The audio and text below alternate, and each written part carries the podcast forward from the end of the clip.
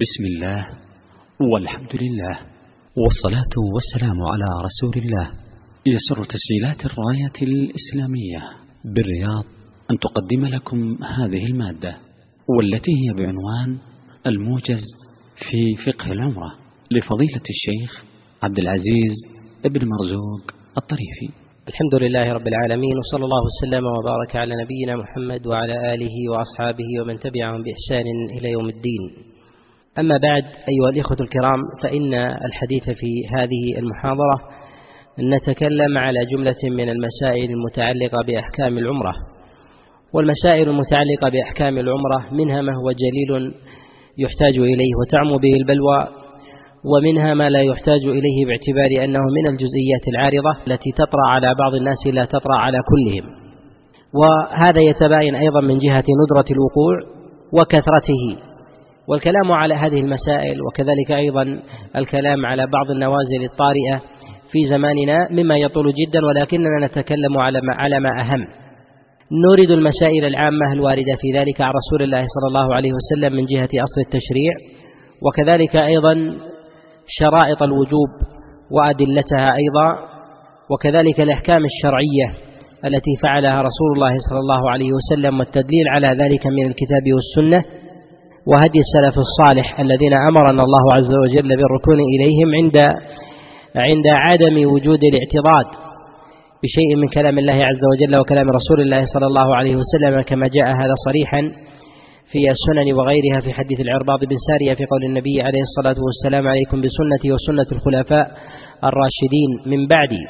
وكذلك أيضا ما جاء في الصحيح من حديث أبي موسى في قول رسول الله صلى الله عليه وسلم أصحابي أمنة لأمتي فإذا ذهب أصحابي أتى أمتي ما توعد. الكلام على هذه القضية مما يطول جدا أعني مسألة العمرة وكذلك الأصول التي يرجع إليها في هذا. وإنما كان الكلام على العمرة باعتبار أن العمرة هي أكثر وقوعا في غالب الناس من الحج. وكان هذا سبب تخصيصها وكذلك لحاجة الناس كثيرا بالاقتران بالاقتران والتلبس بها. رجالا ونساء سواء كانوا قريبين أم بعيدين. وهذا من الأمور التي جعلتنا نتكلم على هذه القضية على سبيل الانفراد. وكثير من العلماء يريدون أحكام العمرة مندرجة مع الحج وذلك باعتبار أن الحج أهم وكذلك هو الركن الخامس من أركان الإسلام. وكذلك أيضا فإن أهميته بالجلالة العظيمة ثم أيضا إنه لا خلاف عند العلماء على ركنيته وأهميته وأهمية وجوبه على خلاف في مسألة العمرة. العمرة المراد بذلك هو قصد البيت الحرام على صفة معلومة بأعمال معلومة وأقوال وأقوال معلومة. وأما بالنسبة للزمن الذي يفعل فيه الإنسان العمرة فإنه لا حد لهذا الزمن. والزمن في ذلك مفتوح ليلا أو نهارا. وكذلك أيضا فإنه يفعله الإنسان في أي أيام السنة. وإنما يقع خلاف عند بعض العلماء في بعض المسائل وذلك كالعمرة في يوم عرفة. فإن بعض العلماء ربما ربما يكرهها باعتبار أن الناس يقفون في عرفة فينبغي للإنسان أن يقف أن يقف معهم لا أن ينشغل بالعمرة بالطواف بالبيت. وغير ذلك مما يأتي ربما الإشارة إليه. العمرة قد قرنها الله عز وجل في كتابه العظيم في قوله سبحانه وتعالى وأتموا الحج والعمرة لله وإذا ورد الفضل في الحج فإنه يندرج تبعا في فضله العمرة على الصحيح. ما لم تدل قرينة من القرائن على إيراد الحج على سبيل الخصوص بصفة من من الصفات وكذلك بقول من الأقوال. يخرجه عن العمرة باعتبار أن العمرة هي نوع من القصد الذي يقصد به الإنسان الإنسان الإتيان إلى البيت. العمرة بضم الميم وإسكانها هي الزيارة. وعمارة ضد الخراب والعمرة فيها عمارة المودة والمحبة بزيارة البيت العتيق محبة ومودة لله سبحانه وتعالى. والعرب تعرف العمرة حتى في الجاهلية ولكنهم لا يعرفونها في أشهر الحج ويحرمونها. وهذا مما بدله الجاهليون مما كان عليه مما كان عليه أهل الإسلام في السابق. والنبي صلى الله عليه وسلم اعتمر في أشهر الحج مبينا بطلان ما كانوا عليه. وكذلك مصححا لتلك الأعمال التي بدلوها مما شرعها الله عز وجل فبدلوها على غير وجهها فأعادها رسول الله صلى الله عليه وسلم. والعمرة لا خلاف عند العلماء في مشروعيتها سواء في الإسلام في الإسلام أو قبله وحكمها باق إلى قيام الساعة. وإنما الخلاف وقع في مسألة وجوبها العمرة واجبة أم لا؟ ذهب جماعة من العلماء إلى وجوب العمرة وذهب إلى هذا جماعة من أصحاب رسول الله صلى الله عليه وسلم كعبد الله بن عمر وجابر, وجابر بن عبد الله. وذهب إلى هذا جماعة من الفقهاء من السلف كابن المسيب وابن جبير وعطاء ومجاهد وقتادة والحسن وأحمد والشافعي في مذهبه في مذهبه الجديد. وهذا وهذا هو القول الأرجح أنه ينبغي للإنسان أن يأتي بعمرة أن يأتي بعمرة بعمرة في عمره مرة واحدة. وقد جاء عن غير واحد من السلف عن غير واحد من السلف التصريح بذلك وعلى ما جاء في هذا عن عبد الله بن عمر عليه رضوان الله كما رواه الدارقطني والحاكم وغيرهم قال ليس من أحد إلا وعليه حجة وعمرة واجبتان لا بد منهما فمن زاد بعد ذلك فهو خير وتطوع وقد جاء عنه عليه رضوان الله أنه قال كما رواه نافع عن عبد الله بن عمر الحج والعمرة فريضتان.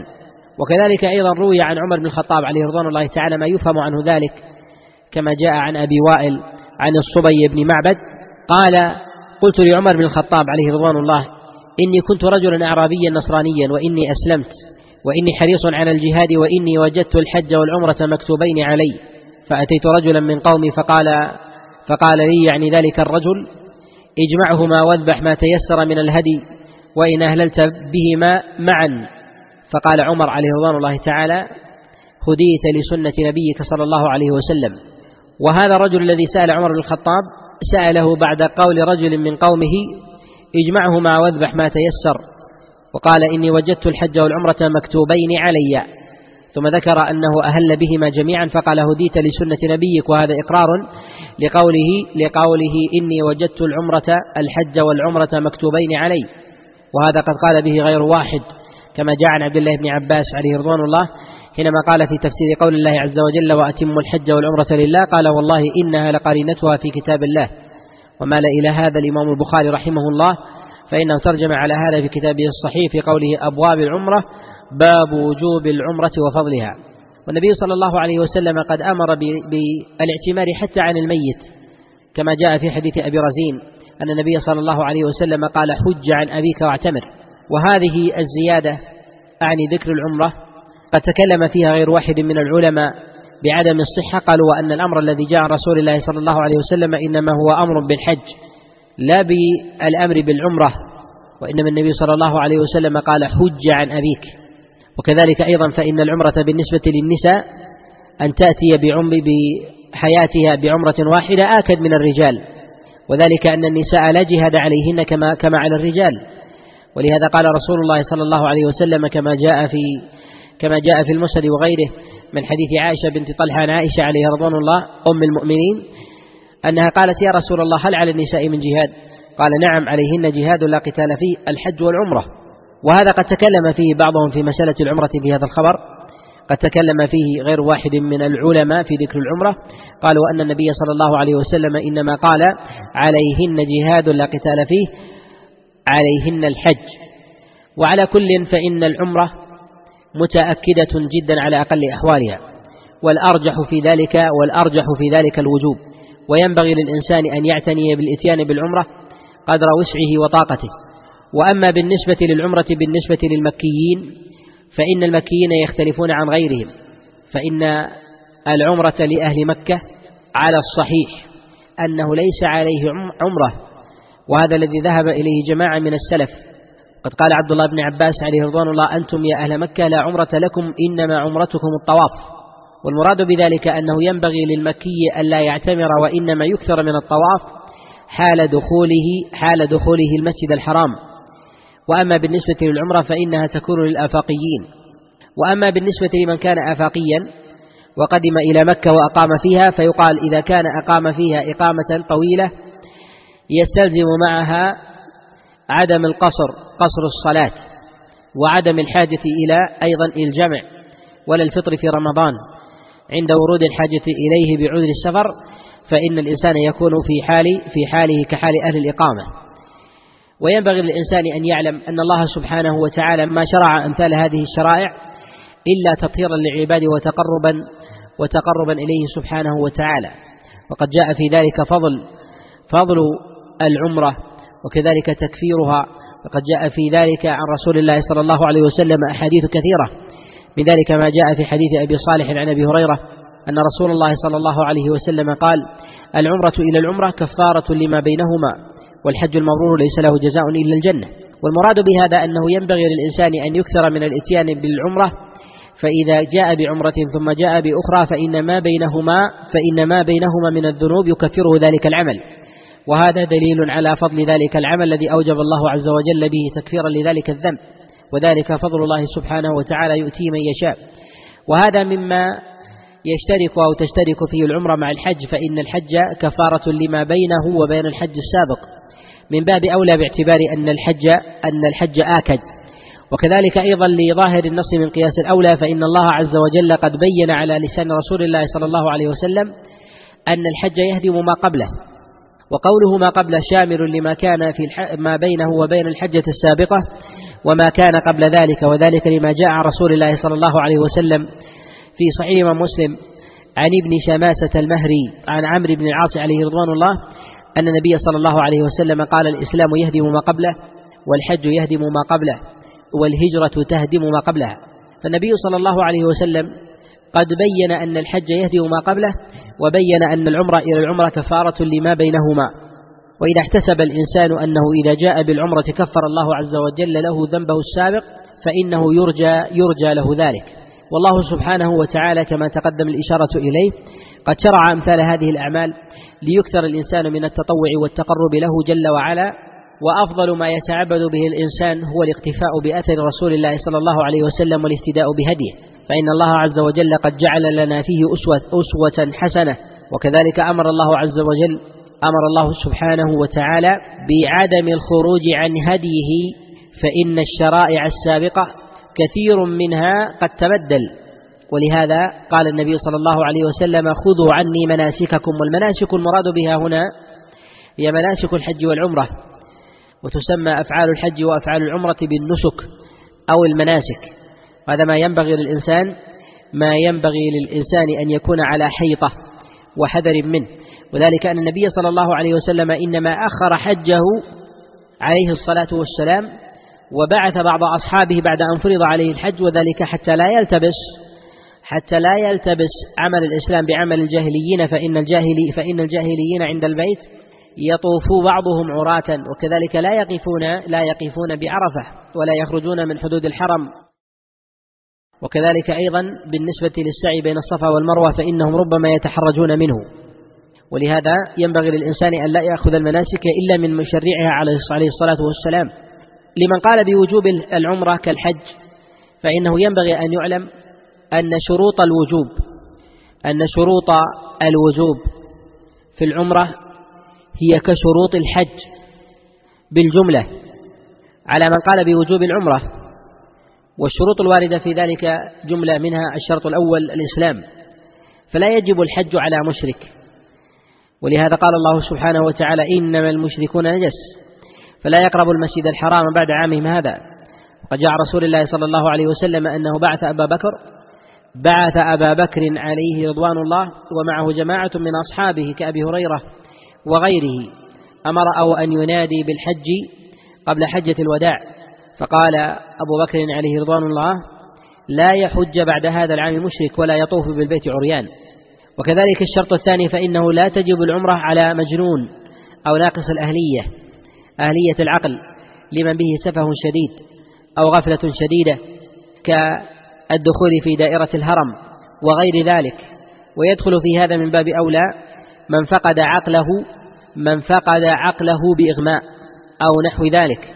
ولهذا قال رسول الله صلى الله عليه وسلم رفع القلم عن ثلاثة عن النائم حتى يستيقظ وعن الصبي حتى يكبر وعن المجنون حتى يعقل. الشرط الثالث البلوغ وهذا متضمن لما تقدم باعتبار أن الصغير لا عقل له تام وإن كان هو من جهة الإدراك أعقل من غيره ممن به جنون أو من به به هرم وخرف. فإنه إذا وقع في الإنسان هرم وخرف فإنه يفقد العقل ولو كان كبيرا والصبي خير منه في هذا الباب. ولهذا بالنسبة للصغير يقال إن الحج بالنسبة له يصح لكنه لا يجب عليه. ولهذا رسول الله صلى الله عليه وسلم لما رفعت إليه امرأة صبيا لها لما لقيته بالروحاء كما جاء في مسلم عن عبد الله بن عباس قال رسول الله صلى الله عليه وسلم لها لما رفعت صبيها وقالت لهذا حج؟ قال عليه الصلاة والسلام نعم ولك أجر فإذا كان له حج فله عمرة من باب أولى. كذلك فإن العمرة قد دخلت في الحج إلى قيام الساعة. والصبي حجه صحيح بالاتفاق ولكنه لا يجب عليه. ويشتهر عند العامة أن الحج عن الصبي أو أن حج الصبي يكتب له يكتب له نصف الأجر. وهذا فيه نظر الصواب أن له الأجر تاما أن له أن الأجر له تاما. ولكنه لا يجب عليه وجوبا ويجب عليه إذا بلغ أن يحج مرة أخرى. وقد كان بعض أصحاب رسول الله صلى الله عليه وسلم من الصغار يحجون معه ولم يبلغوا وهذا في باب العمرة. أيضا فإن النبي عليه الصلاة والسلام كان قارن ومعه جماعة من أصحابه كذلك وكان منهم من تمتع أيضا. وقد جاء في البخاري من حديث السائب بن يزيد قال حج بي مع رسول الله صلى الله عليه وسلم وأنا ابن سبع سنين والصغير إذا حج حجا صحيحا كان له الأجر كاملا ولكنه إذا بلغ وجب عليه أن يعيد. ولهذا قد جاء رسول الله صلى الله عليه وسلم في الخبر المرفوع والصواب فيه الوقف كما رواه الشافعي والبيهقي وغيرهم. قال أيما صبي حج ثم بلغ الحنث فعليه أن يحج حجة أخرى. وهذا الخبر الصواب فيه الرفع وقد أعله مرفوعا غير واحد من العلماء والصواب في ذلك الوقف أنه موقوفا على عبد الله بن عباس أن الحديث موقوف أن الحديث موقوف على عبد الله بن عباس. وهذه المسألة هي من مسائل الإجماع أن الصبي إذا حج قبل بلوغه أن حجه لا يجزئ عنه عن حجة الإسلام وإنما الخلاف في حال بلوغه في عرفة. هل يسقط ذلك عن حجة عن حجة الإسلام أم لا؟ وذلك أنه يوجد مثلا بعض الصبية من يولد مثلا في يوم عرفة فيحج مثلا في السنة الخمسة عشرة ويكون بلوغه خمسة عشر وحينئذ في هذا اليوم بلغ فأدرك شيئا من الوقوف بعرفة ونحو ذلك. وكذلك أيضا من ظهر منه علامات البلوغ أو رآها كاحتلام ونحو ذلك. وأما بالنسبة للصبي إذا حج به وليه فإن العمل يقع عن الاثنين والأولى في ذلك أن ينوي عن الصبي وأن يلبي عنه وأن يرمي عنه لعجزه. وكذلك يروى في هذا عن رسول الله صلى الله عليه وسلم كما رواه الإمام أحمد وابن ماجه من حديث جابر بن عبد الله قال حججنا مع رسول الله صلى الله عليه وسلم ومعنا النساء والصبيان فلبينا ورمينا عنهم. والمراد من ذلك أن الصبي يلبى عنه. وينبغي ويتأكد أن يجنب أن يجنب محظورات الإحرام وأن يبعد عنها حتى لا يتلبس بها فيقع في شيء من من النقص في العبادة وأما الإثم فلا يقع عليه. وأما بالنسبة إذا وقع الصبي المحرم في حال إحرامه بشيء من محظورات الإحرام فهناك من العلماء من لا يرى لزوم شيء عليه. وهذا قول جماعة من العلماء وهو قول الحنفية. ومن العلماء من ألزمه في حق المميز ولم يلزمه في غيره. ومن العلماء من فرق بين ما يفعله الصبي استمتاعا كالطيب واللباس قالوا فلا فدية فيه وما فعله إتلافا ففيه الفدية. وهذه المسألة من واضع الخلاف الصواب في ذلك أنه لا يجب على لا يجب على الصبي ولا وليه شيء باعتبار ارتفاع القلم عنه وربما فعل الصبي شيئا من غير علم من غير علم وليه فانصرف عنه ففعل شيئا من محظورات الإحرام. فإلحاق الفدية على الولي على الولي فيه نظر وفيه تكليف بما لا يطاق خاصة إذا كان الإنسان يلي جملة من الصبية يصعب عليه أن يحيط أن يحيط بهم. وإذا قلنا بصحة الحج كاملا من غير الإزاء عن حجة الإسلام في الصبي فإنه يجوز أن نقول ذلك في المجنون. أيضا فإن المجنون إذا حج به وليه فحجه في ذلك كذلك عمرته صحيحة وله الأجر. ولكن بالنسبة لما يترتب على ذلك من حجة الإسلام إذا عقل يقال بالاتفاق أنه يجب عليه أن يأتي بحجة أخرى. وهذا من قياس الأولى فإننا إذا قلنا أن الصبي إذا كان بمهدي وهذا ما يقوله العلماء إذا كان بمهدي وحديث الولادة حجت به أمه وحجه في ذلك مكتوب. فهل نقول ذلك في المجنون؟ هناك من المجانين من هم أعقل من الصبيان الصغار فيهم سفه وفيهم سفه شديد أو غفلة أو نحو ذلك وفيهم جنون ولكن يدركون يتناولون الطعام والشراب ويلبسون ويعتنون ولكن يفقدون شطر عقولهم. وهذا وهذا ينبغي أن يقال بأن الحج يكتب يكتب له ولوليه الأجر. وحكمه في مسألة الفدية كحكم كحكم الصبي. وإذا قام وليه بحمله أو بدفعه على عربة والولي والمدفوع يريدون يريدون الحج فإنهم في ذلك يؤجرون والعمل يجزئ عن الجميع على صحيح من أقوال العلماء. وثمة شرط في ذلك وهو الحرية والشرط الرابع أنه يقال أنه لا بد على من قال ب أو لا بد في وجوب الحج والعمرة أن يكون الحاج أن يكون الحاج حرا لا عبدا. وأما العبد فحجه وعمرته صحيحة وإذا عتق فإن فإنه يجب عليه أن يحج مرة أخرى. وكذلك الاستطاعة فإن العاجز لا يجب عليه. العاجز لا يجب عليه لا تجب عليه العمرة. ولهذا قال الله جل وعلا في الحج وهو آكد من العمرة ولله على الناس حج البيت من استطاع إليه سبيلا. والآية في ذلك واضحة وبينة. وقد جاء عن عبد الله بن عباس عليه رضوان الله تعالى أنه قال في قول الله جل وعلا من استطاع إليه سبيلا كما رواه البيهقي وغيره قال السبيل أن يصح بدن العبد وأن يكون له ثمن وزاد وراحلة من غير أن يجحف به. ويظهر في هذا الشرط أنه يتضمن جملة من الشروط القدرة المالية والقدرة البدنية وأمن الطريق. القدرة المالية والقدرة البدنية وأمن الطريق. قد يكون الإنسان مقتدرا بالمال ولكنه ليس بمقتدر بالبدن كأن يكون مشلولا أو كبيرا في السن أو صبيا لا يجب عليه فيقال حينئذ فهو عاجز. وكذلك أيضا أن يكون مقتدرا ببدنه لكنه فقيرا بماله فيقال لا يجب عليه. لا يجب عليه ذلك. يعني العمرة ومن باب أولى ومن باب أولى الحج. والشرط السادس في ذلك بالنسبة للعمرة على المرأة على من قال بوجوب العمرة أنه لا بد من توفر المحرم حتى يجب عليها. والمرأة التي لا تجد محرما لا يجب عليها لا يجب عليها الحج ولا العمرة وهذا باتفاقهم وإنما اختلفوا في جواز ذهاب المرأة وإنما اختلفوا في جواز ذهاب المرأة مع جملة من النساء إذا كان القيم ذكر. وذلك مثلا يوجد بعض الحملات النسائية التي ربما تعتني مثلا ببعض الخدم من الخادمات وغير ذلك أو الشغالات ففيها المئة والمئتين ونحو ذلك. أو تكون المرأة مثلا مع مجموعة من النساء مع أمها وأخواتها وكذلك أيضا مع بعض محارمهن فهي منغمسة مع النساء ويقود القافلة الرجال. فإذا كانت مع مجموعة من النساء والقيم والقيم واحد ذكر فيقال حينئذ أنه لا حرج في هذا على قول جماعة من السلف. وذهب إلى هذا وذهب إلى هذا جماعة كالإمام مالك والشافعي والإمام أحمد وقال به وقال به غير واحد. ورجحه إمام المناسك عطاء وابن سيرين. وذهب إليه الأوزاعي وقتادة واختار ابن تيمية رحمهم الله.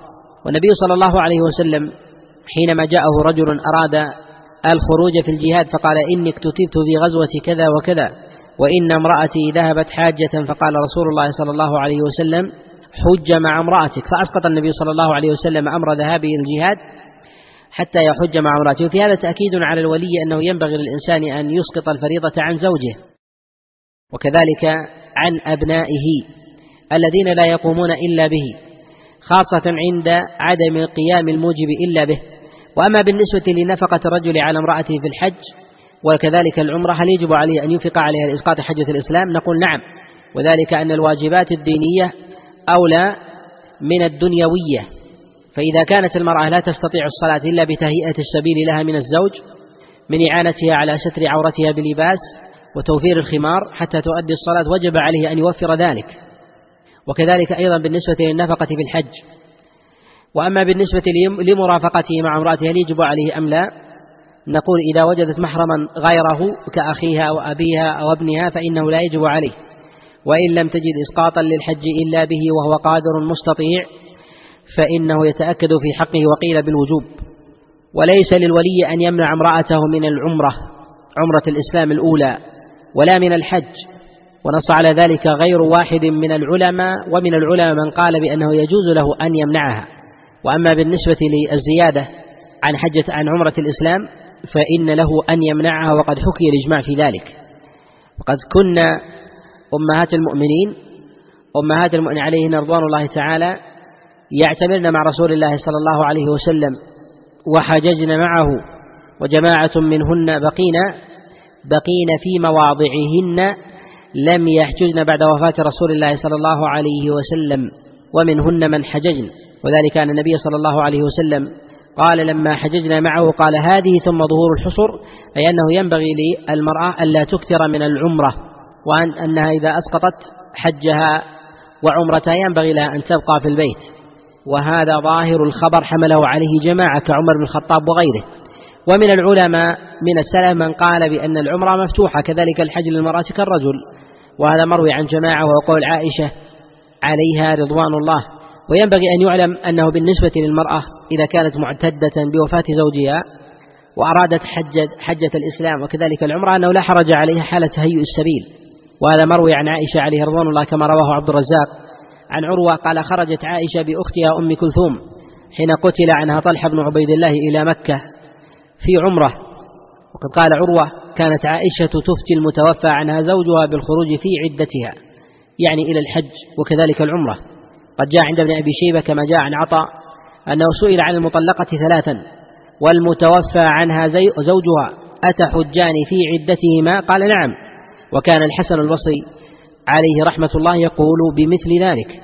وينبغي أن يعلم أن هذه المسألة من مسائل الخلاف وقد جاء عن عمر بن الخطاب عليه رضوان الله تعالى ما يخالفها. والأصوب أنه يجوز للمرأة أن تخرج للحج والعمرة خاصة حجة الإسلام وعمرة الإسلام.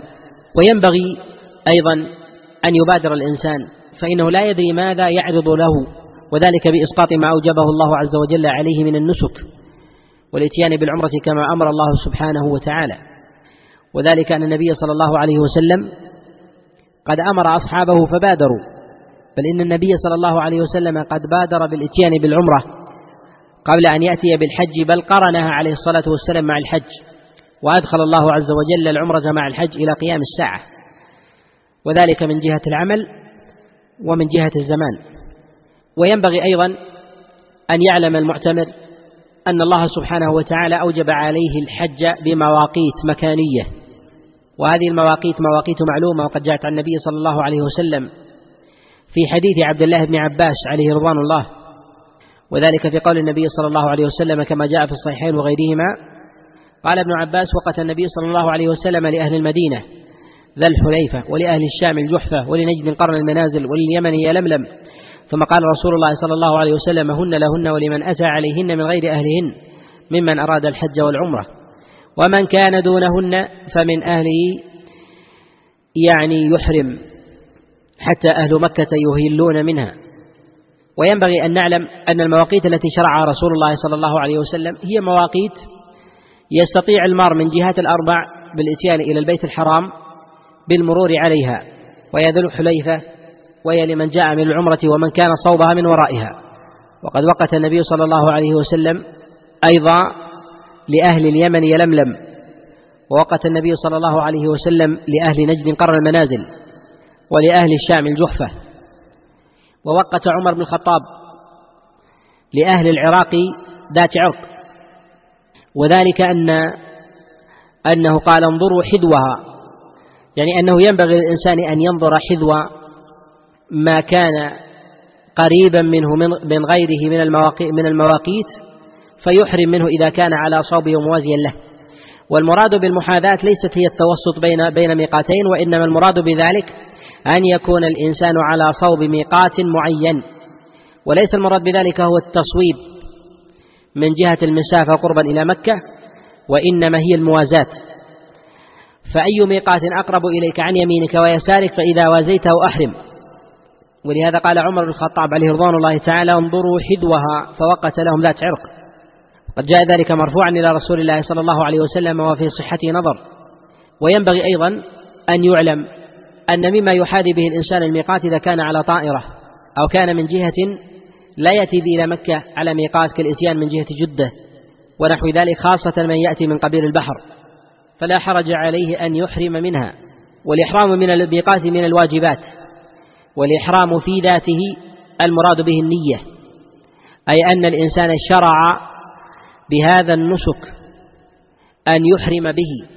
وهذا النسك الذي يحرم به الإنسان أي أنه دخل وحرم عليه أشياء كثيرة بمجرد النية. وأما بالنسبة للباس فهذا من الواجبات وأما النية فهي الركن. والإحرام من الميقات من واجبات الحج يجب على الإنسان ويتأكد في حقه أن يحرم من هذه المواقيت. وأما إذا أحرم الإنسان من داره أو أحرم مبكرا قبل الميقات وذلك على سبيل الاحتياط كأن يكون الإنسان مثلا مسافرا بطائرة ونحو ذلك أو سيارة ويمرون بميقات مرورا ويخشى أن القافلة إذا مرت أن يكون نائما أو يكون ساهيا فأراد أن يحتاط قبلها بدقائق أو بساعة أو نحو ذلك أو أكثر من ذلك يقال إن ذلك جائز ومجزئ عنه. والأولى أن يكون من الميقات. والذي يحرم أن لا يتعدى الميقات إلا وهو محرم وإن تعدى الميقات ولم يحرم وجب عليه أن يرجع. وأما إحرامه قبل الميقات فهو صحيح. وقد حكي الاتفاق على ذلك ولم يخالف فيما أعلم إلا ابن حزم فإنه رأى البطلان إلا إذا جدد إحرامه عند الميقات. وينبغي أيضا أن نعلم أن المحاذاة المواقيت مفتوحة فيما يحتاجه الناس فإذا كان الناس من من أرباب القرى أو المناطق التي لا يمرون على مواقيت كبعض المناطق البرية فإنه لا حرج عليهم أن أن يحرموا مما يحاذون به أقرب ميقات إليهم عن يمينهم وعن شمالهم. وكذلك الإنسان إذا أحرم من غير ميقاته كأن يأتي الإنسان من نجد ثم يتجاوزها إلى ميقات آخر يلملم بحاجة لديه فإنه لا حرج عليه أن يتجاوزه إلى غير لحاجة ومن العلماء من منع من ذلك. وأما بالنسبة للإنسان إذا قصد العمرة أو قصد الحج قاصدا وله مصلحة أيضا في مكة أو فيما يجاورها كجدة فإنه ينبغي له أو يجب عليه أن يحرم من الميقات. وأما المسألة الأخرى أن الإنسان لم يكن قاصدا للمسجد الحرام للنسك وإنما كان قاصدا للعمل. كالذين يخرجون أجراء أو رجال الأمن في أوقات المناسك ونحو ذلك أو كذلك أن يكون للإنسان صلة رحم أو يدعى إلى وليمة أو تجارة أو غير ذلك فلم يكن قاصدا العمرة بذاتها وإنما أراد أن يذهب إلى تلك الحاجة ثم جعل العمرة تحتها. وإن لم يكن ثمة دعوة لم يذهب للعمرة منفردة. فيقال حينئذ إنه يذهب إلى ذلك الموضع فإن قضى حاجته أحرم من مكانه إن كان دون الميقات. وهذا وهذا من المسائل التي لا أعلم من تكلم فيها من السلف. وأما بالنسبة للإنسان إذا كان في مكة فنقول أهل مكة من مكة أعني أهل مكة المقيمين فيها. وأما الوافد إليها فإذا كان في الحل فإنه يحرم من مكانه وإذا كان في الحرم فإنه يخرج إلى أدنى الحل سواء خرج إلى التنعيم أو أو غيره ثم يحرم ثم يدخل. ويحرم عليه أن يتجاوز الميقات الذي شرعه الله عز وجل له. وإن تجاوزه في ذلك آثم وجب عليه أن يرجع. فإن شق عليه فقال وصلت وصلت المسجد الحرام ولم أحرم.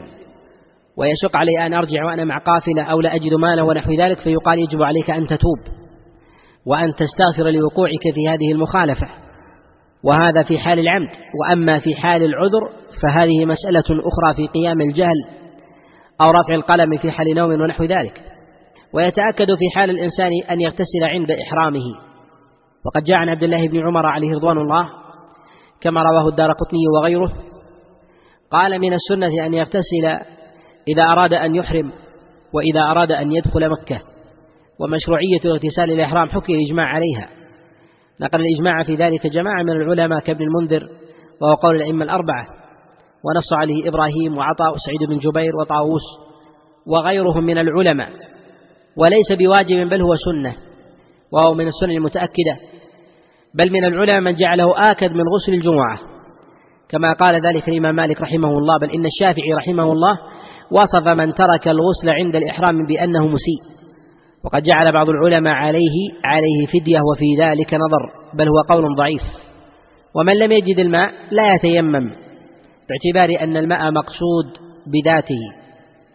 قد ذهب بعض العلماء إلى التيمم وفي ذلك وفي ذلك نظر. وينبغي أيضا أن نعلم أن الاغتسال كما شرعه الله عز وجل لنبيه عليه الصلاة والسلام عند الإحرام.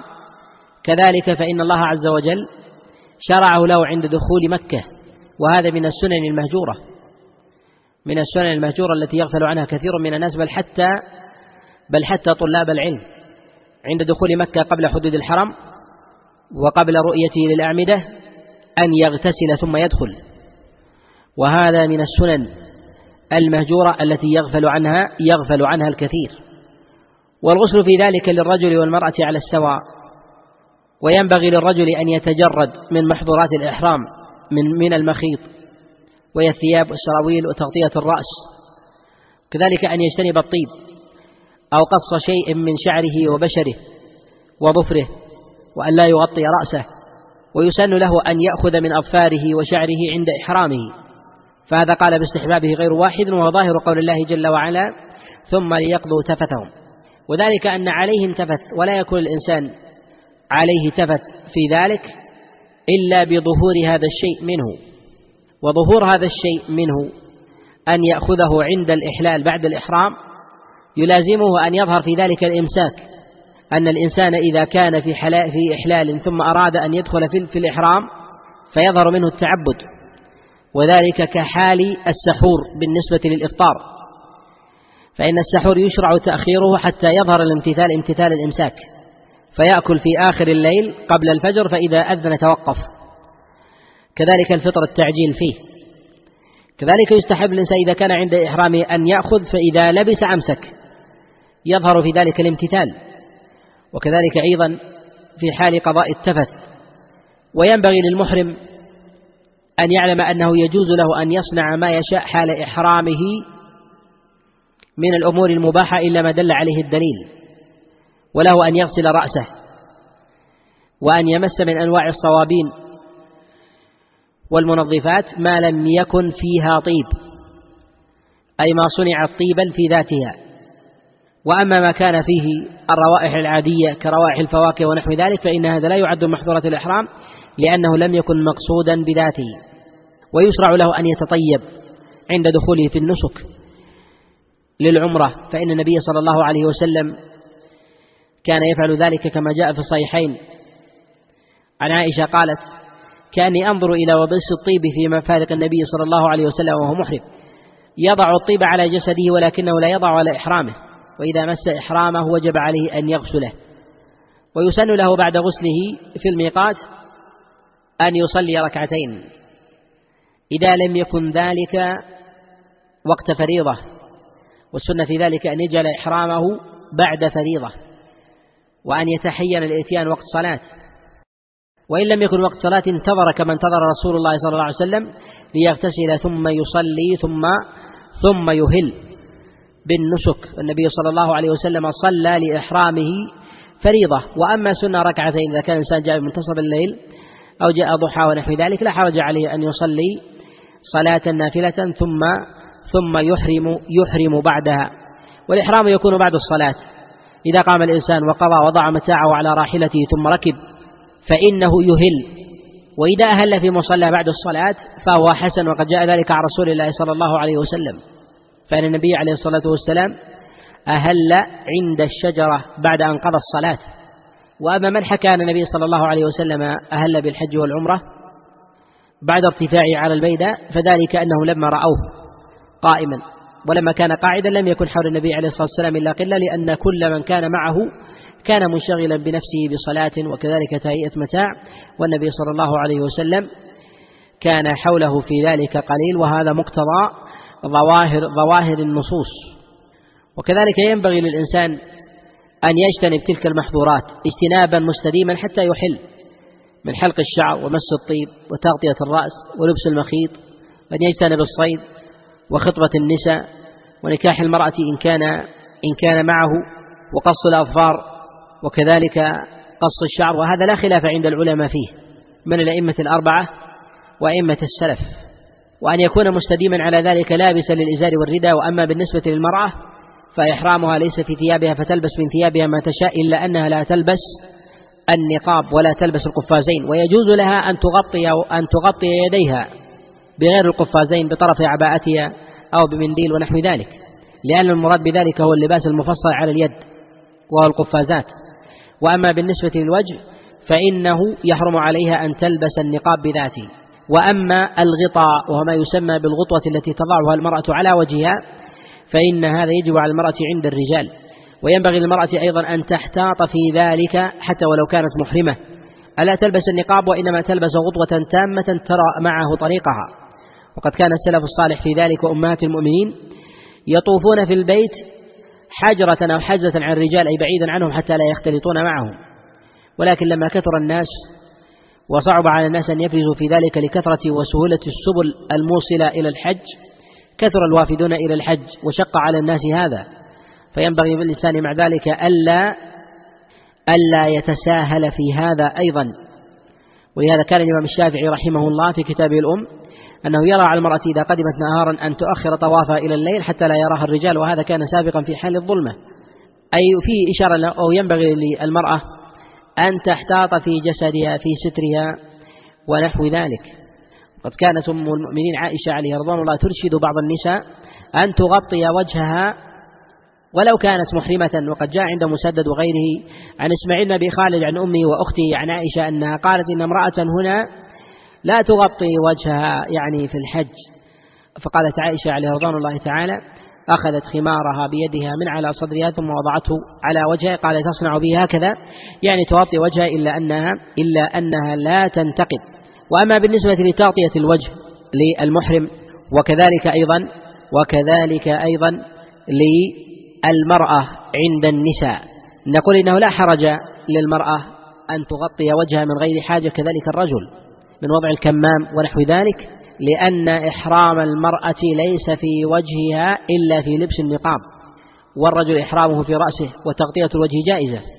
وقد جاء هذا عن جماعة من السلف جاء عن عثمان بن عفان وجابر بن عبد الله وعبد الرحمن بن عوف وزيد بن الزبير وسعد بن وقاص وغيرهم من السلف يقولون بتغطية وجه المحرم فإذا وضع كماما عن الأدخنة والأبخرة أو الحرارة أو نحو ذلك أو وضع منديلا أو أراد أن ينام فأن يغطي وجهه ولكن لا يغطي شعر رأسه فإن هذا لا حرج فيه ولا أعلم في ذلك نهيا صحيحا عن رسول الله صلى الله عليه وسلم وأما ما جاء في حديث عبد الله بن عباس في الرجل الذي وقصته ناقته في قول النبي عليه الصلاة والسلام اغسلوه بماء وسدر وكفنوه في, في ثوبيه ولا تخمروا أو لا تغطوا وجهه فهذه الزيادة غير محفوظة وقد علها غير واحد كالبخاري رحمه الله وكذلك يدخل في هذا اللسان بالنسبة للمرأة فإنه لا حرج عليها أن تلتزم حتى عند النساء من غير حاجة. وأما بالنسبة عند الرجال فإنها تغطي وجهها من غير نقاب. ويحرم على الرجل لبس المخيط من السراويل أو الثياب أو ما هو منفصل على القدم كالشراب أو القفاز في اليدين فإن هذا مما هو منهي عنه. وإذا لم يجد الإنسان النعال أو فقد نعاله ولم يجد معه في متاعه إلا شراب لا حرج عليه وأن ينزله أسفل الكعبين كذلك أيضا الخف ويتأكد في حقه أيضا أن يسوق الهدي كما ساقه رسول الله صلى الله عليه وسلم. وهذا من السنن المهجورة التي ربما يستطيعها بعض الناس خاصة في الأماكن القريبة القريبة من مكة. يستطيع الإنسان أن يسوق الهدي معه فيأخذه مثلا في سيارته ونحو ذلك لعمرة. وهنا مسألة وهي الهدي وسوق الهدي بالنسبة للعمرة وهذا من السنن المهجورة. العمرة فيها هدي فيتأكد على الإنسان أن يهدي في عمرته وهذا ليس على سبيل الوجوب الدليل على ذلك أن النبي عليه الصلاة والسلام في عمرته حينما ذهب عام الحديبية كان معه هدي عليه الصلاة والسلام فلما حصر نحر الهدي وهو ذاهب إلى العمرة ولم يكن ذاهبا عن النبي عليه الصلاة والسلام إلى الحج فينبغي الإنسان أن يهدي ومن لم يسق الهدي فلا حرج عليه أن يهدي في حال عمرته في في الحرم فيذبح وهذا من الأمور التي يغفل عنها كثير التي يغفل عنها كثير من الناس. والإهلال الذي أمر به رسول الله صلى الله عليه وسلم وفعله عليه الصلاة والسلام وأن ينوي الإنسان العمرة وإن كان حاجا ينوي الحج فيقول لبيك اللهم لبيك اللهم عمرة. إذا أراد الحج يقول لبيك اللهم حجا إذا أراد حجا وعمرة يقول لبيك اللهم حجا وعمرة. وأما قول المتمتع لبيك اللهم عمرة متمتعا بالحج فهذا فهذا لا يصح فيه شيء. وأما بالنسبة لقول في قوله في الإهلال فإنه يقول الصيغ التي جاءت عن رسول الله صلى الله عليه وسلم وأكدها أن يقول الإنسان لبيك اللهم لبيك لبيك لا شريك لك لبيك إن الحمد والنعمة لك والملك لا شريك لك لبيك. وكذلك جاء النبي عليه الصلاة والسلام عليه الصلاة والسلام أنه كان يقول لبيك إله الحق كما رواه الإمام أحمد من حديث أبي هريرة. وأن يقول أيضا بما جاء عن, أصحاب رسول الله صلى الله عليه وسلم فقد جاء عنه جملة من أنواع التلبية. فكان عمر بن الخطاب عليه رضوان الله تعالى يقول لبيك اللهم لبيك لبيك لا شريك لك لبيك إن الحمد والنعمة لك والملك لا شريك لك. لبيك مرغوبا أو مرهوبا لبيك ذا النعماء والفضل الحسن. وجاء عن عبد الله بن عمر عليه رضوان الله أنه كان يلبي كما كان يلبي النبي عليه الصلاة والسلام ويزيد على ذلك لبيك اللهم لبيك لا شريك لك لبيك إن الحمد والنعمة لك والملك لا شريك لك ثم يزيد على ذلك تلبيته الخاصة فيقول لبيك وسعديك والخير بيديك لبيك والرغباء إليك والعمل وقد جاء مرفوعا النبي عليه الصلاة والسلام أنه يلبي والناس يزيدون ويقولون لبيك ذا المعارج كما جاء في المسند وأبي داود عن جابر بن عبد الله وجاء أيضا عن أنس بن مالك أنه كان يقول في تلبيته لبيك حقا حقا تعبدا ورقا. يرفع الرجال أصواتهم في ذلك ويعيدون التلبية بين فترة وأخرى. فإذا علوا شرفا أو نشزا أو هبطوا واديا أعادوها. وأما المرأة فإنها تلبي بينها وبين صاحباتها. وإذا لم, وإذا لم يكن لديها إلا نساء ولم يكن ثمة رجال فإنه يشرع لها ويتأكد في حقها أن تلبي وترفع صوتها. قد كانت عائشة عليه رضوان الله كما روى ابن أبي شيبة وغيره من حديث عبد الرحمن بن القاسم عن أبيه أنه قال خرج معاوية ليلة النفر فسمع صوت تلبية فقال من هذه؟ قالوا عائشة. اعتمرت من التنعيم فذكر ذلك لعائشة فذكر أو ذكر ذلك لعائشة عليه رضوان الله تعالى فقالت لو سألني معاوية لأخبرته. وهذا فيه إشارة إلى أنها كانت تلبي وتلبي عند أبنائها فإنها أم المؤمنين عليها رضوان الله. وينبغي الإنسان أن يعقد النية مع تلبيته والنية تكون بالقلب والجار يكون بالنسك والتلبية. وكذلك أيضا فإنه ينبغي الإنسان ألا يكرر النسك وإنما يقوله مرة واحدة يقول لبيك عمرة ويسكت. وأما التلبية فهي التي يغاير بينها. وينبغي للإنسان أيضا إذا كان نائبا عن عمرة عن أحد بعينه أن يلبي عنه. فيقول لبيك اللهم عن فلان أو نحو ذلك. فإن هذا هو الذي الذي ثبت عن عبد الله بن عباس وغيره وقد جاء مرفوعا وفي صحته نظر. والنيابة في العمرة جائزة كالنيابة في الحج في حال العاجز. أما العمرة عن المستطيع أو المشغول بالدنيا فإن هذا لا يجوز ولا يقبل ذلك فالعمرة تكون عن العاجز أو الميت أو نحوهم كان يكون الإنسان حبيسا أو به مرض لا يرجى برؤه ونحو ذلك. ويتأكد الإنسان إذا غلب على ظنه أنه يحبس في العمرة أو يخشى من مرض فيه بداية مرض أو نحو ذلك أو المرأة التي تخشى الإتيان عدتها في حال إحرامها للعمرة وأن القافلة لن تنتظرها فيشترع لها أن تشترط واشتراطها أن تقول اللهم ما حلي حيث حبستني أي متى حبستني فينتهي النسك وإذا اشترطت لا عليها شيء ولا يجب عليها فدية ولا ولا يجب عليها شيء من ذلك وليس على إحرامها آثار وإذا لم تشترط فيجب عليها حينئذ الدم. والاشتراط يكون لمن غلب على ظنه أو ورد عليه, عليه ظن أن مرضه سيستمر معه. كالمرأة مثلا تكون حاملا وتخشى أن تضع أو المرأة تكون, تكون على وشك الحيض ولا تأتي تدري متى يأتي الحيض أو الرجل يخشى أن يحبس أو تضيع النفقة لوجود قطاع طريق أو نحو ذلك أو يحبس أيضا من غير ذلك السبب بأي نوع من أنواع الحبس فإنه لا حرج عليه لا حرج عليه أن يشترط. وينبغي للإنسان أن يؤدي العمرة كما جاءت عن رسول الله صلى الله عليه وسلم من جهة العمل وقد تقدم الإشارة معنا بالكلام على مسألة الاغتسال عند حدود الحرم وهذا من السنن المهجورة. وينبغي أن يغتسل لدخول مكة كما جاء في الصحيحين وغيرهما من حديث نافع. أن عبد الله بن عمر كان لا يقدم, لا يقدم مكة إلا بات بذي طوى حتى يصبح ويغتسل ثم يدخل مكة نهارا. وهذا من السنن المهجورة. ويشرع له أن يدخل مكة من الثنية العليا كذا وإذا خرج مكة أن يخرج من الثنية السفلى لثبوت ذلك عن رسول الله صلى الله عليه وسلم كما جاء في الصحيحين وغيره من حديث نافع عن عبد الله بن عمر. وإذا دخل المسجد الحرام لا يشرع له أن يشير بيده أو يقول ذكر معين عند رؤية البيت أو يلوح كهيئة المسلم ونحو ذلك أو تقبيل الكفين ونحو هذا فإن هذا مما لا دليل عليه يفعله كثير من من العجم عاطفة وكثير من العرب أيضا. وقد جاء في ذلك رفع اليدين ولا يصح فيه شيء. وقد جاء عن عمر بن الخطاب أنه كان إذا رأى البيت قال اللهم أنت السلام ومنك السلام حينا ربنا بالسلام وإسناده صحيح عن عمر. وقد جاء معضلا عن رسول الله صلى الله عليه وسلم والحديث ضعيف. أن النبي عليه الصلاة والسلام كان يقول اللهم زد هذا البيت تشريفا وتعظيما وتكريما ومهابة وزد من شرفه وكرمه ممن حجه أو اعتمره تشريفا وتعظيما وتكريما وبرا. وهذا الحديث لا يسع النبي عليه الصلاة والسلام. ينبغي للإنسان إذا أراد العمرة أن يبادر أن يبادر بالإتيان بها وألا يؤخرها باعتبار المسارعة. وذلك أن الإنسان إذا قدم إلى العمرة وأراد أن أن ينزل متاعه نحو ذلك استطاع أن يأتي بالعمرة أن يأتي بالعمرة ابتداء فهذا هو الآكد.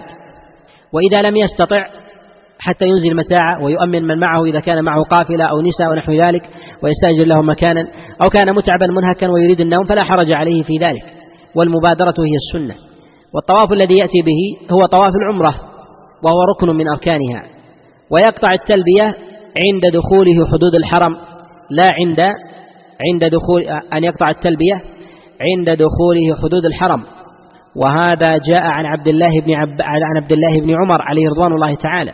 كما جاء في البخاري من حديث نافع عن عبد الله بن عمر أنه كان إذا دخل أدنى الحل أمسك عن التلبية ويحدث أن رسول الله صلى الله عليه وسلم يفعل ذلك ثم يشرع في الطواف ويفعل ما فعله رسول الله صلى الله عليه وسلم وأن يبتدئ بالطواف وأن يكون متطهرا وهذا هو السنة وسنة وهو سنة وليس بواجب.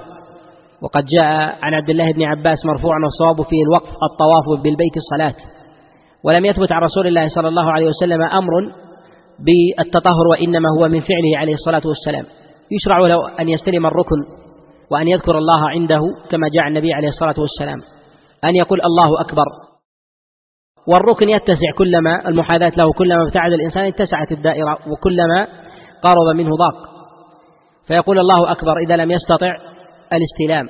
وإن استطاع أن يستلم فيستلم الحجر. فيقول بسم الله والله أكبر. وأما غير ذلك فلا يشرع كأن يقول بسم الله والله أكبر اللهم إيمانا بك وتصديقا بكتابك ووفاء بعهدك واتباعا لسنة نبيك فإن هذا لا يثبت عن النبي عليه الصلاة والسلام. أن يقبل الحجر وهذا هو السنة. وأما السجود عليه وأن يضع جبهته عليه فهذا لم يثبت فيه عن النبي عليه الصلاة والسلام شيء وإنما جاء في ذلك عن جماعة من الصحابة. وإذا لم يستطع مس الحجر مسه بيده وقبل يده. أو مسه بعصا وقبل العصا أو رمى رداءه وقبل الرداء فإن هذا جاء عن عبد الله بن عباس. وأما بالنسبة أن يستقبل بجسده الحجر فهذا قد جاء عن بعض السلف. جاء عن, عن أنس بن مالك كما جاء عن, عن عاصم قال رأيت أنس بن مالك يطوف بالبيت حتى إذا حاذ بالحجر نظر إليه والتفت إليه فكبر. وكذلك جاء أيضا عن غيره من السلف كعن سعيد بن جبير ونحوهم. وأما بالنسبة النظر إليه والالتفات فهذا أيضا مشروع. وينبغي للإنسان أن يبتعد عن الزحام وأذية الناس. فعبد الله بن عمر عليه رضوان الله تعالى زاحم الحجر حتى رعف أنفه ثم لم يعد مرة أخرى. وذلك لأن فيه إيذاء للناس. أنه ينبغي الإنسان أن يعلم أن عدم إيذاء الناس أولى من إتيان الناس بالسنن. وما يستلم من الأركان هو الحجر الأسود والركن اليماني. وهو ما قبل الحجر الأسود إتيانا لمن كان طائف. وأما بقية الأركان فلا يستلمها ولا يشير عندها. ولا يثبت عن النبي عليه الصلاة والسلام ذكر في الطواف إلا ما كان بين الركنين. فإن النبي عليه الصلاة والسلام يقول ربنا آتنا في الدنيا حسنة وفي الآخرة حسنة وقنا عذاب النار. ويستحب له أن يرمل وأن يطبع. وأما بالنسبة للرمل هو أن يجري الإنسان جريا شديدا. أن يرمل ثلاثة أشواط وأن يمشي الأربع الباقية. وأما الاطباع هو أن يظهر كتفه الأيمن وأن يرمي بطرفي إحرامه على منكبه الأيسر. وهذا كله سنة.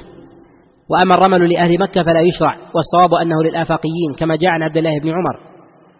كما روى ابن أبي شيبة وغيره أنه قال لا يرمل أهل مكة أو من أهل من مكة فإنه يأخذ نفس الحكم. ويستحب له أن يكثر من ذكر الله عز وجل في الطواف بما جاء النبي عليه الصلاة والسلام بما تقدم الكلام عليه بين الركنين. وكذلك جاء عن عبد الرحمن بن عوف كما روى ابن عساكر في تاريخ دمشق أنه كان يقول في طوافه ربي قني شح نفسي ربي قني شح نفسي. وأما ما بعد ذلك فلم يثبت عن النبي عليه الصلاة والسلام. وقراءة القرآن في الطواف لا أعلم عليها دليلا. وينبغي الإنسان أن ينشغل بالذكر والدعاء. وقد كره غير واحد قراءة القرآن في الطواف.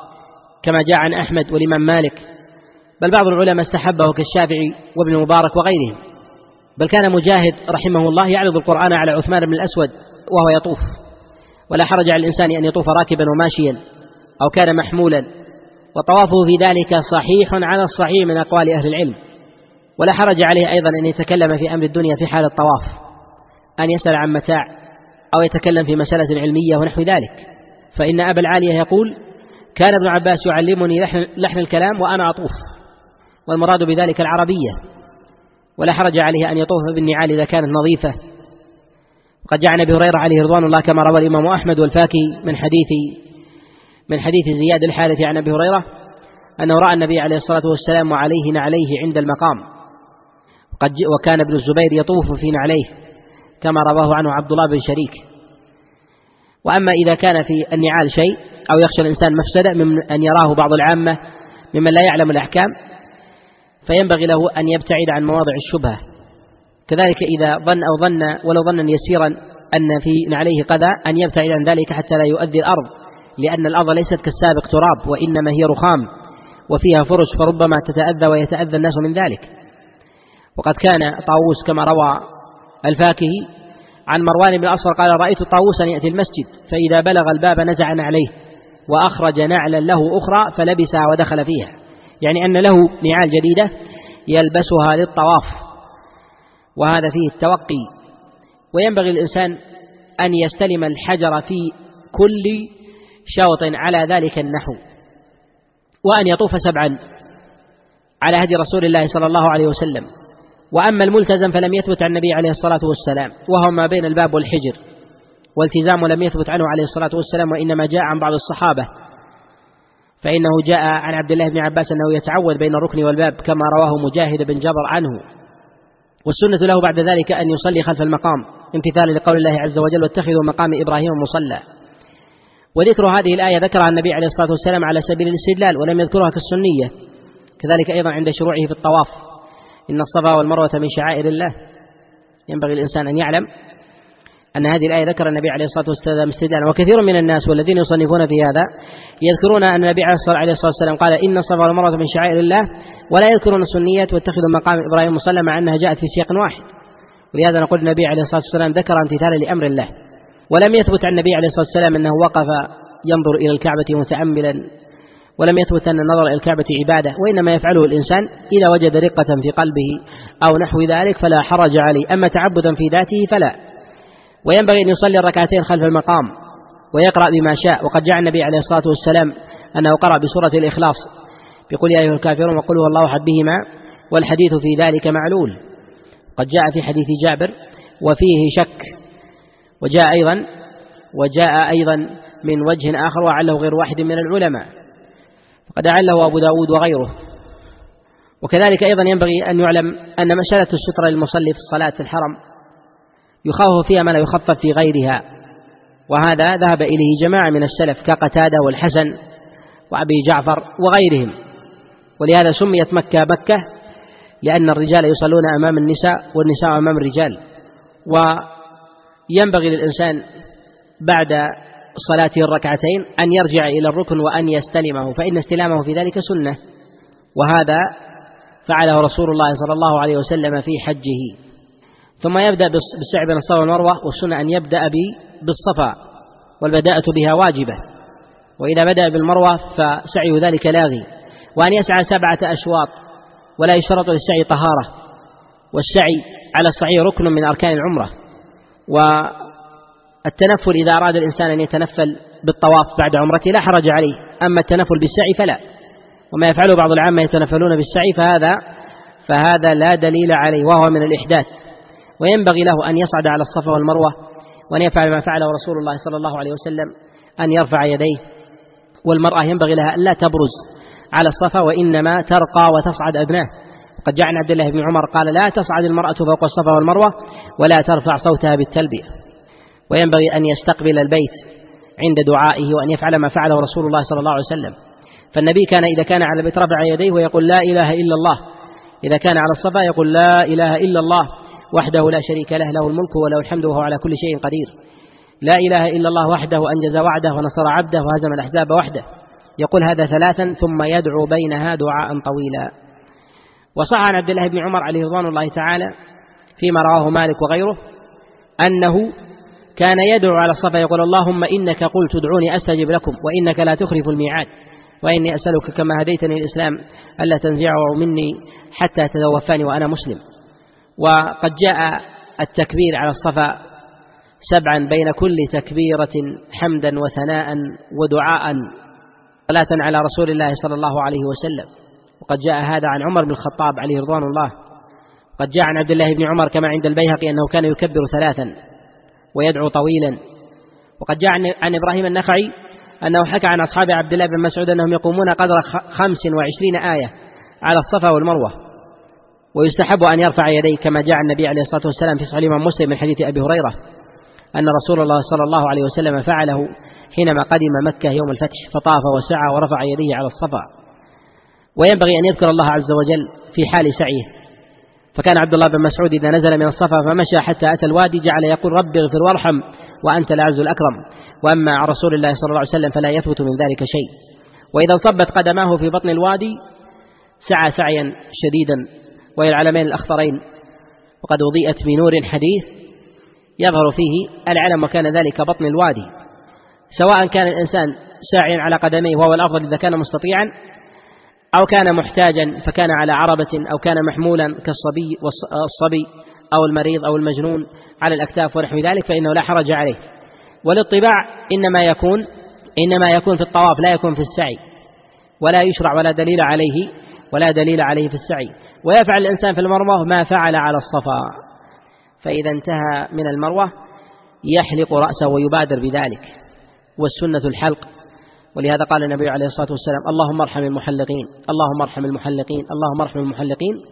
قالوا والمقصرين يا رسول الله؟ قال والمقصرين. وتكرار الدعاء للمحلقين دليل على فضل التحليق على التقصير. والحلق يدخل في ذلك هي الآلات الحديثة التي تستعمل آلات الحلاقة. التي تظهر شيئا يسيرا من الشعر وتسمى بالدرجات بالواحد والاثنين ونحو ذلك أرى أنها حلقة. ولذلك فإن السابقين لم يكن لديهم هذه الأمواس الناعمة التي تزيل الشعر من أصله وإنما كان لديهم ما يظهر منه شيء من الشعر وهذا هو الاستئصال وهذا هو الحلق. وأما التقصير فهو أن يأخذ الإنسان من أجزاء شعره من أجزاء شعره أو أكثر شعره ويبدي ويبدي شيئا من الشعر من الشعر بارزا. فإن هذا فإن هذا هو التقصير. وأما الأصلع الذي ليس فيه شعر فنحو ذلك فالأولى أن يمر الموسى على شعره كما جاء عن عبد الله بن عمر أنه سئل عن ذلك فقال يمر الموسى الموسى على على رأسه وقد نقل الإجماع الإجماع على ذلك. ومن قال بالوجوب فإنه لا دليل لا دليل لا دليل عليه. والصلاة إنما هي بعد الطواف وأما بعد السعي فلا صلاة في ذلك وأما فعله بعد حلقه فيقال قد انتهى من العمرة والسنة في ذلك أن ينحر هديه في حال العمرة في أي زمن كان في أي شهر كان جاء معتمرا السنة أن ينحر الهدي. وإذا لم يستطع الإنسان أن يهدي أن يهدي فلا حرج عليه لأن الهدي للعمرة سنة وإن غفل عنه كثير من الناس وهجره وهجره عامة الناس. وينبغي الإنسان أنه في حال إحرامه ابتدائه حتى انتهائه أن يحضر الإنسان محظورات الإحرام من الصيد وكذلك أيضا أن يبتعد آه، عن المحظورات الأخرى تتعلق بالحرم من قطع الشجر البري بخلاف شجر الزين الذي يزرع في الحدائق ونحو ذلك فإن هذا ليس من الشجر المحظور. وكذلك الصيد ونحو ذلك فإن هذا من الأمور المحظورة التي ينبغي الإنسان أن يبتعد عنها. وبهذا تكون تمت عمرة الإنسان وهذا على سبيل الاختصار والإجمال. نسأل الله سبحانه وتعالى أن يوفقني وإياكم لمرضاته وصلى الله وسلم وبارك على نبينا محمد. جزا الله فضيلة الشيخ خير الجزاء وجعلنا الله وإياكم ممن يستمعون القول فيتبعون أحسنه. وتقبلوا تحيات إخوانكم في تسجيلات الراية الإسلامية بالرياض هاتف رقم أربعة تسعة واحد واحد تسعة ثمانية خمسة. والسلام عليكم ورحمة الله وبركاته.